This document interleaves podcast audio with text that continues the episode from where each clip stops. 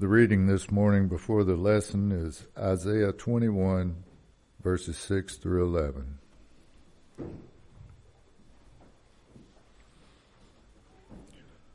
For, th- for thus hath the Lord said unto me, Go, set a watchman, let him declare what he seeth.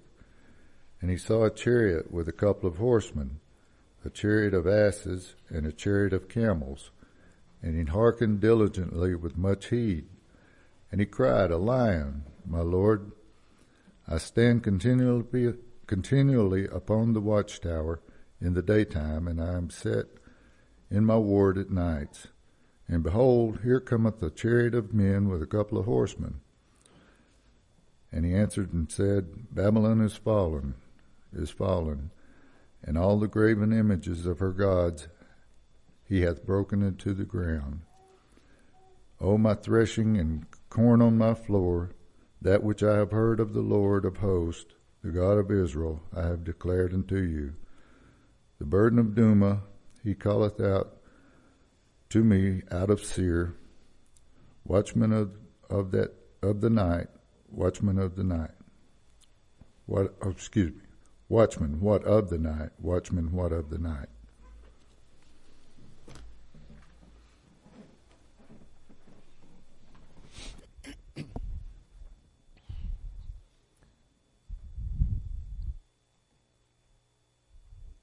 Was talking to a couple the other day, and I was encouraging them to help me uh, do some personal work and to, to help bring some people into the congregation. And so, what they decided to do maybe was even a little harder than what I was suggesting. They decided just to go ahead and have a baby, and uh, Zach and Alexandria are expecting. And so they're going to be, uh, uh, you know, I don't understand it how in the world that I could be a grandfather at this young viral age that I am. But uh, I guess I'm going to be.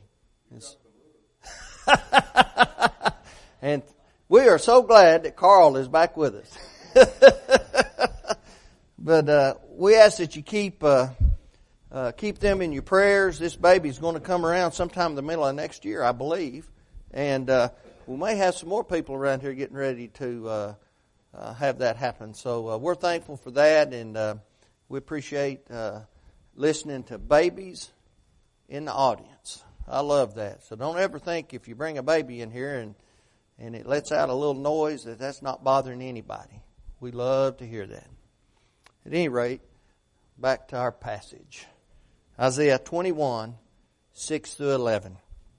In 689 BC, the known world was in fear of its life. The great Babylonian Empire was on the verge of destruction. It was under attack by the Assyrian Empire from the north, what we know as today modern Turkey.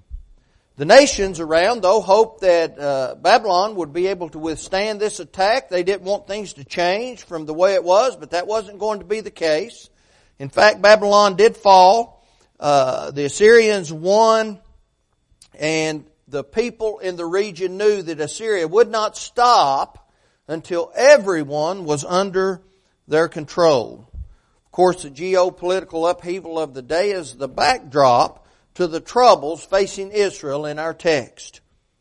An attack upon the nation was certain, and so God commanded the prophet Isaiah to take upon himself the mantle of watchman. The great prophet, prophet was to look into the prophetic future and describe what he saw. And that's what he did. Now Isaiah's message was delivered more than 2700 years ago. But I think we can look into this message and determine that that message is one that needs to be declared even today.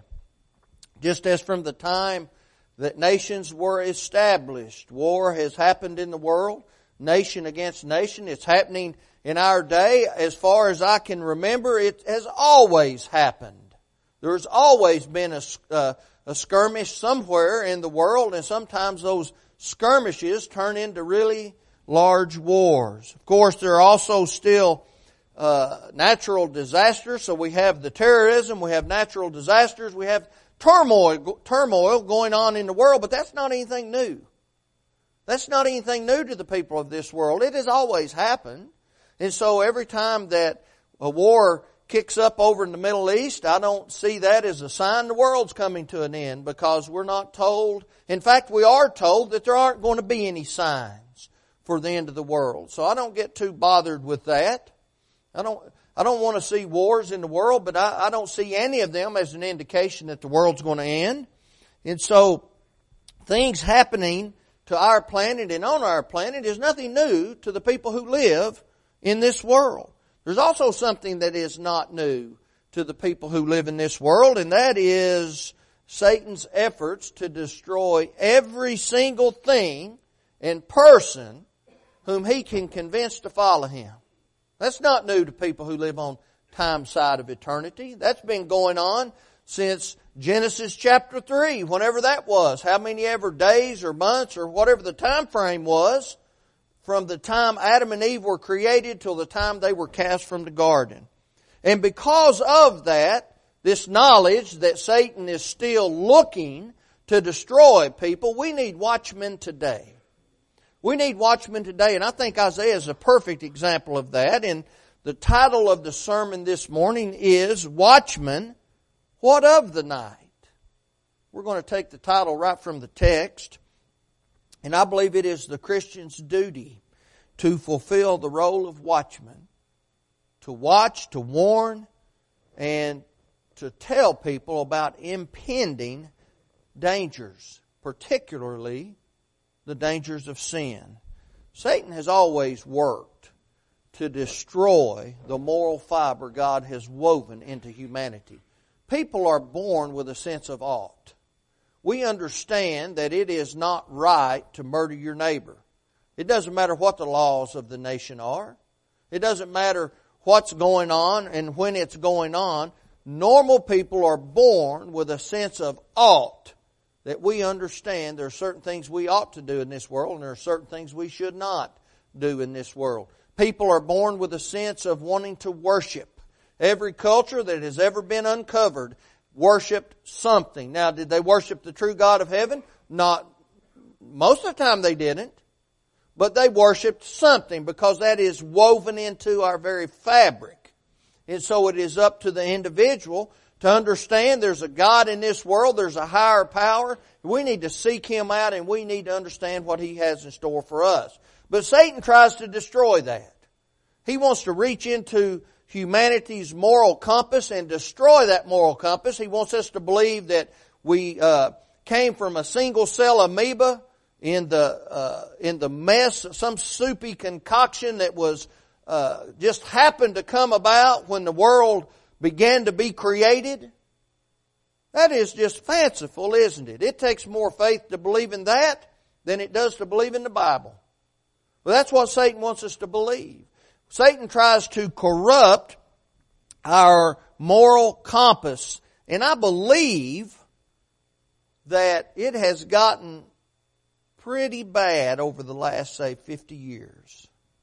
Over the last 50 years, maybe 60 years, it has gotten pretty bad. When we came out of the 1950s, of course I wasn't born until 1970, but I am a student of history, and the 1960s movement began to happen, uh, love and peace. If it feels good, just do it. And the moral compass began to decline in this nation.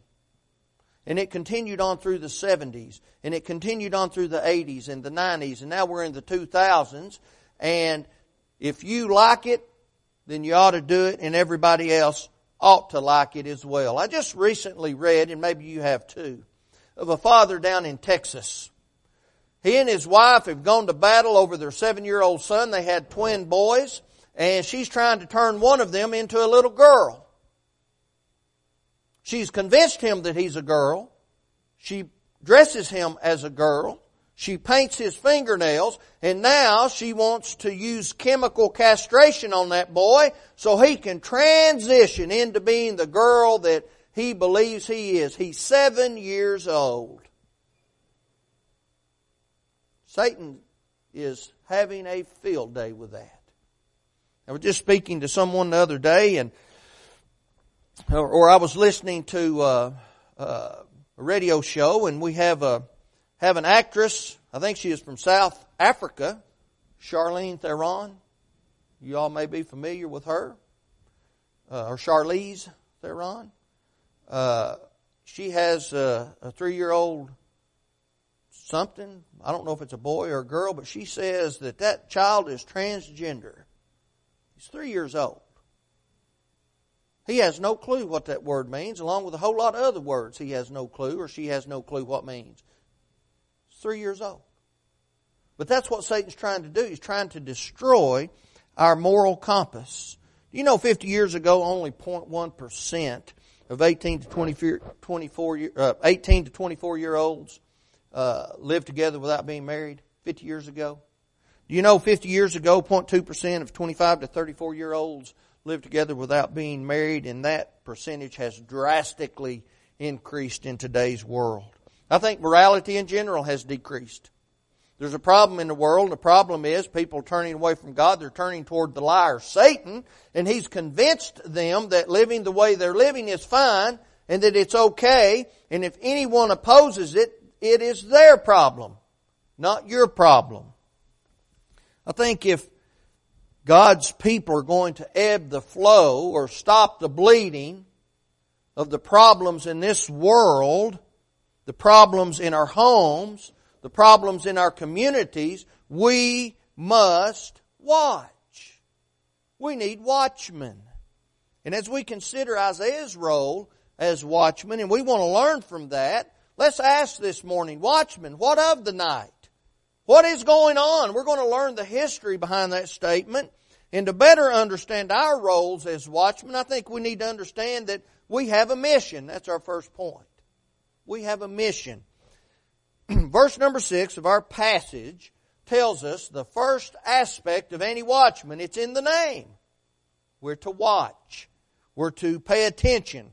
Of course, in ancient times, like during the time Isaiah wrote, uh, a lot of cities were surrounded by large walls, and if you had the uh, blessing to have been a person who lived behind those walls, you were considered one of the fortunate people of the world because they were inside the wall of the city. They had this huge structure that uh, put a a, uh, uh, a shield between them and the outside world. In fact, they had two forms of immediate protection. First, they had the watchman. Okay? They had the watchman. And uh, he would be on this wall and he would watch and he would look out and he would see problems and then he would tell those who were around, we've got a problem. He would sound the alarm. You had the wall itself, right? The wall itself, it kept everybody out it kept the world or it kept the city separated from that which was not good. We read about Jericho in Joshua chapter 6.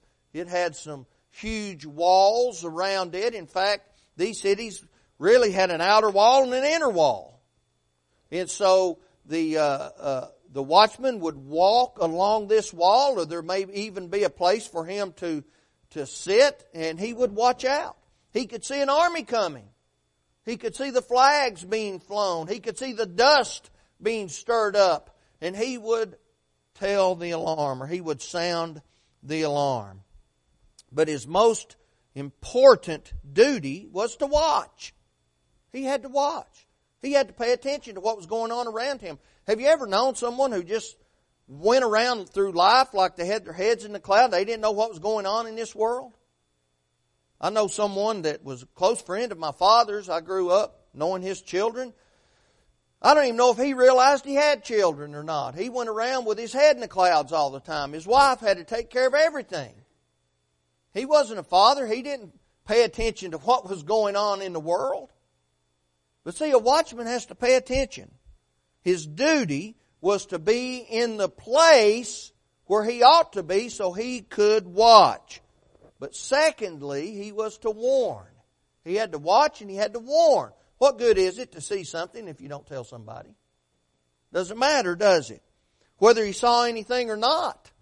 He was obligated when someone came along and asked him what was going on to tell them. Warn them if it was good, warn them if it was bad. Sometimes we need to be warned. Something's good. You need to partake of that. You're missing out on it. And we need to be warned when it's bad. And when trouble did come, he would lift up his voice, he would sound the alarm, and people knew to get ready, to prepare themselves, right? Those who lived outside the walls, they could come inside the building or inside the city before they closed the gates. See, he helped people inside and outside the walls of the city. And I think that same thought is seen in Isaiah 51, 58 verse 1. The prophet said, Cry aloud, spare not, lift up thy voice like a trumpet, and show my people their transgression in the house of Jacob their sins. We're studying the minor prophets on Wednesday night. We're in the book of Hosea. We're going to get over to chapter 8 verse 1 and Hosea is going to say, set a trumpet to thy mouth. Tell people, warn them what's going on in the world. to be a watchman has always been expected among God's people, and nothing has changed. Today, Christians must set a trumpet to their mouths. They see what is good, they need to declare that. They see what is dangerous, they need to declare that. And they need to warn of transgressions within the city and without the city. Have faithful congregations at one time ever gone apostate? It happens all the time. Why? No one was watching. Uh, the, the alarm wasn't sounded. Something was going on, there was a problem, and we just watched it happen. Paul told the Corinthians, 2 Corinthians 13, 5, he said, Examine yourselves whether you be in the faith. Prove your own selves. Know ye not your own selves how that Jesus Christ is in you, except you be reprobates? If there's ever been a time in recent history where watchmen were needed in our nation, in our homes, in our families, and in our communities, I think now is the time. We need watchmen. We need watchmen to warn those outside the church. We need watchmen to warn those inside the church of what Satan's doing in the world. We need to keep an eye on him, don't we? We don't need to forget about Satan. Think things are so good that everything's great. That's what happened to Israel. They were rich, they were safe, and they took their eyes off of God and they paid a price for that. We need to warn people. We need to understand.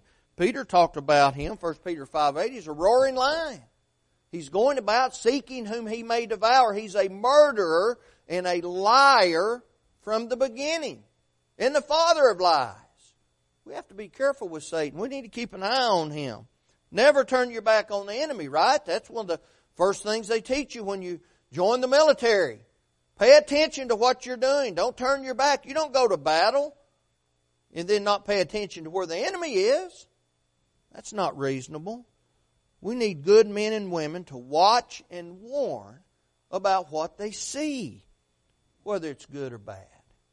The home and the family are being destroyed by Satan. That is a huge issue in our nation today. I think that may even be the root of our problems.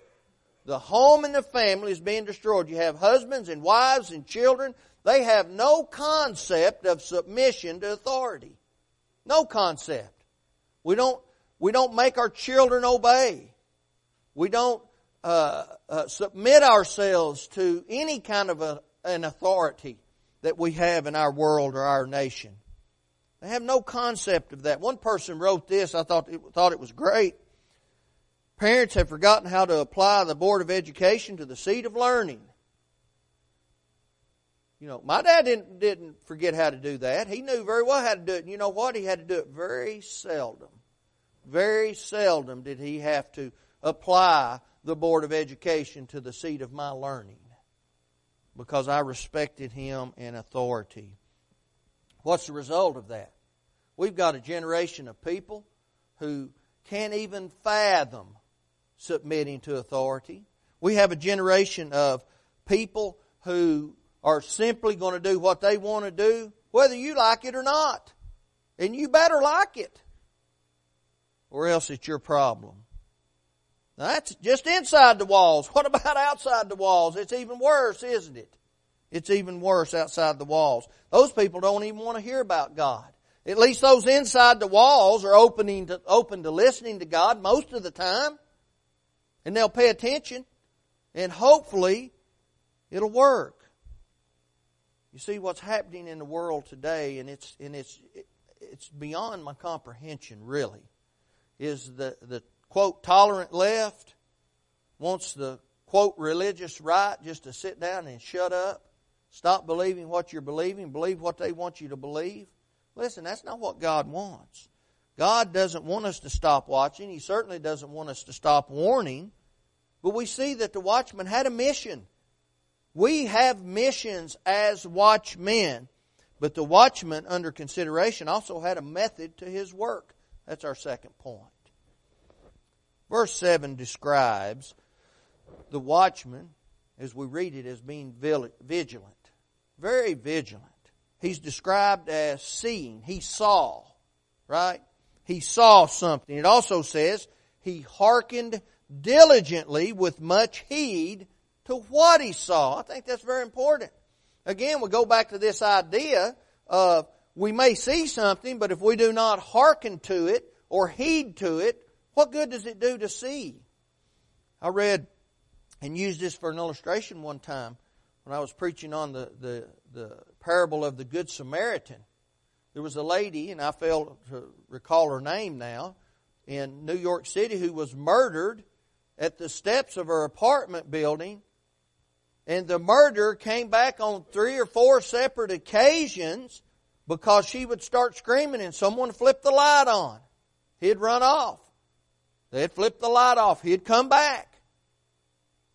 They were seeing what was going on. But did they warn anybody? Did they call anybody? No, it didn't happen. So that woman lost her life. In other words, the the watchman took great care to see and to perceive what he saw.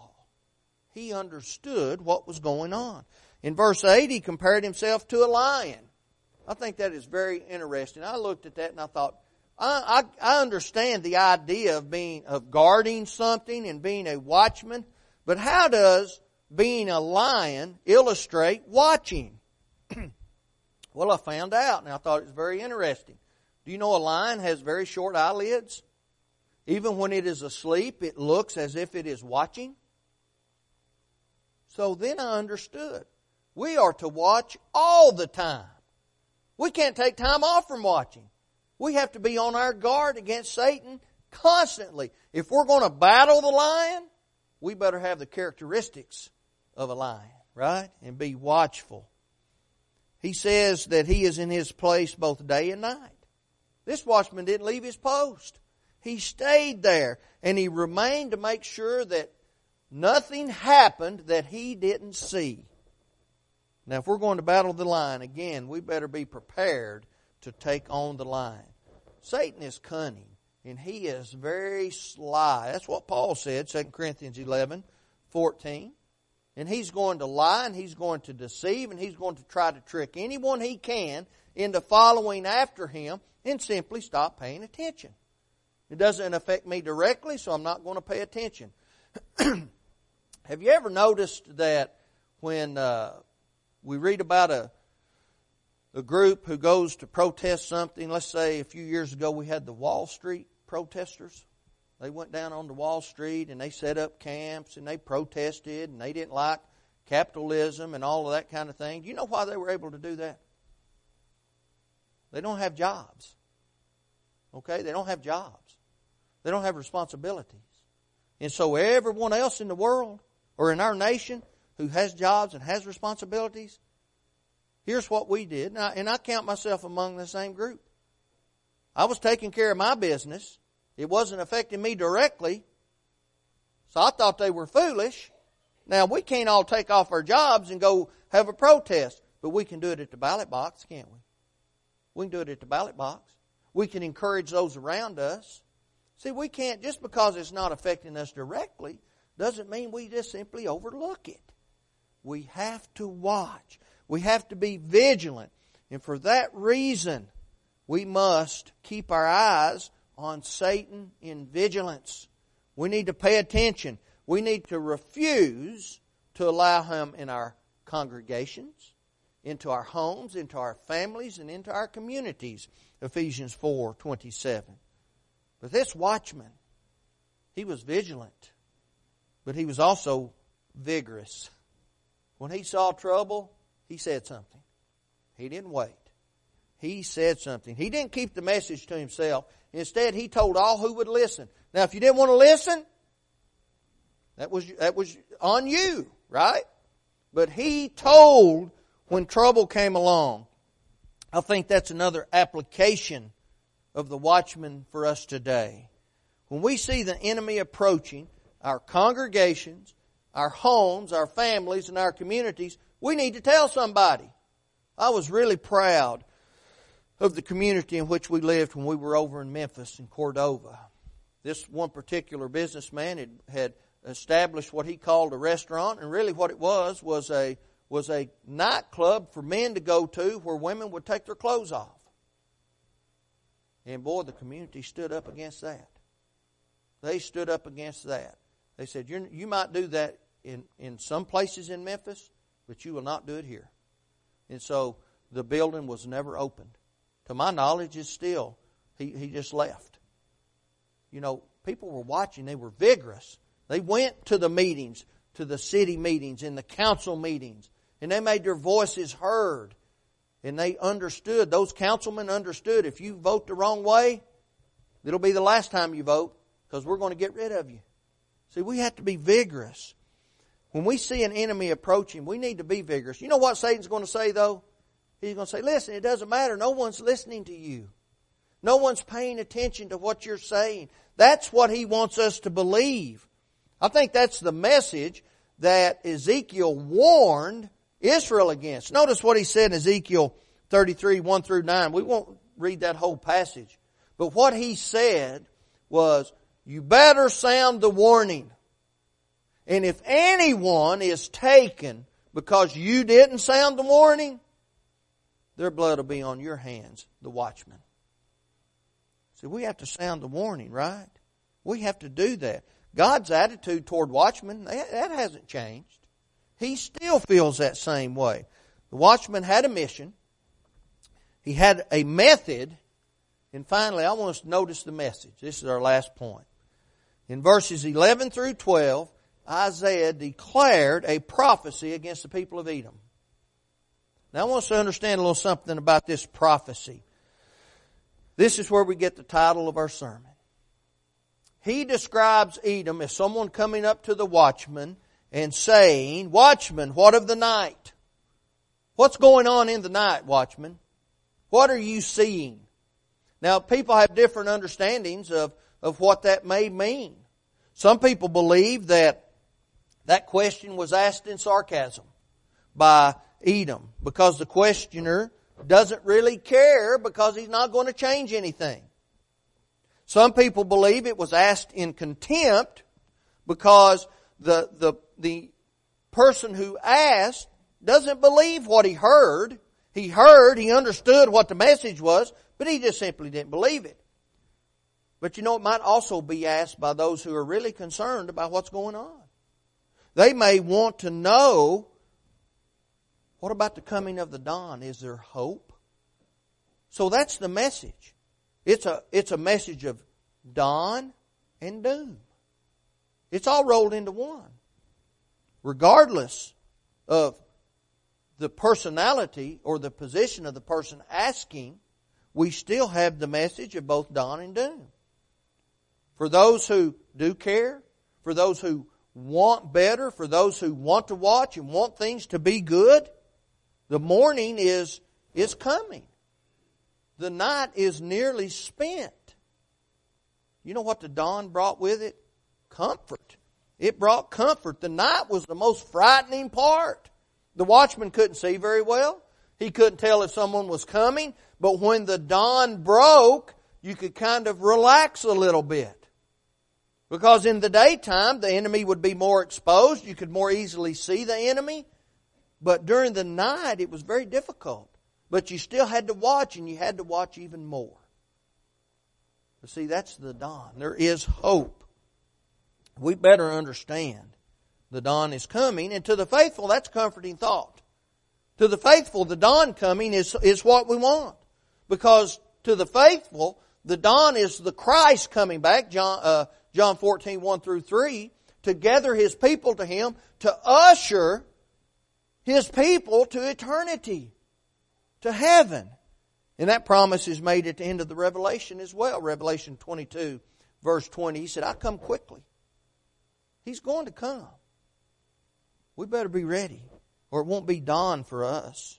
But I think the key to understanding that dawn is comforting to the faithful is how do we go about accessing that?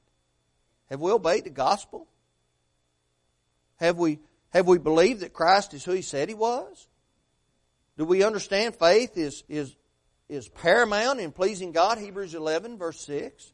Do you understand repentance, though probably the hardest aspect of the plan of salvation is, is just as needed as any other aspect? Acts 2.38, repent and be baptized. Repentance is absolutely necessary. Confession that we understand and we acknowledge that Jesus Christ is the Son of God. That's what the Ethiopian eunuch did in Acts 8. That's what Paul said was demanded in Romans 10, 9 and 10. With the mouth, confession is made unto salvation. And finally, immersion in water into salvation. Galatians 3, 26 and 27. Romans 6, 3 and 4.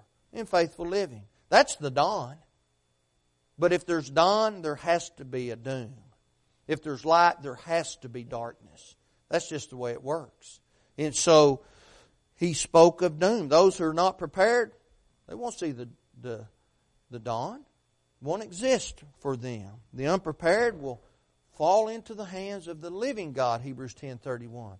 They will fall into the hands and will endure the wrath of a just God, John 3:36. And they will be punished eternally, Luke 13:28.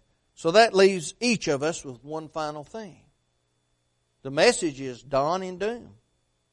So now we have to make a decision, don't we? Do I want to see the dawn or am I willing to take a chance on the doom? The watchman calls the wayward to God. And this is what he's saying. He's saying there's a great danger on the horizon. You don't have to endure the great danger. You can change as long as time exists. And that's what Paul told those in Corinth, 2 Corinthians 6, verse 2. He said, Behold, now is the accepted time. Behold, now is the day of salvation, not yesterday. Yesterday's gone. Tomorrow is not here. All we have at any point in time is right now. Right now. We can't count on anything else. And I think we need more watchmen. More watchmen who are willing to warn of the approaching danger. More watchmen who are willing to advise and give direction on how to avoid that danger. I think we need to warn about Satan and God's enemies as they creep closer and closer to the church, to our families, to our homes, to our communities. We need to stand up and be watchmen. I think the world needs the faithful to stand and be counted with God because it doesn't affect us immediately, we still need to warn about it. We're not having anyone, as of right now anyway, beating our doors down, coming in, pushing the homosexual agenda. We don't have people coming in and, and disturbing our congregation as we come together to worship, but it is happening. And just because it doesn't affect us immediately, right now, doesn't mean we should not watch and warn. We need to be prepared. We need to be prepared for those things in this life. And that's just one thing. But we certainly need to be prepared for when Christ returns. We've talked about how to do that. If you need to answer the Lord's invitation, don't wait on the doom. Embrace the dawn as we stand and as we sing.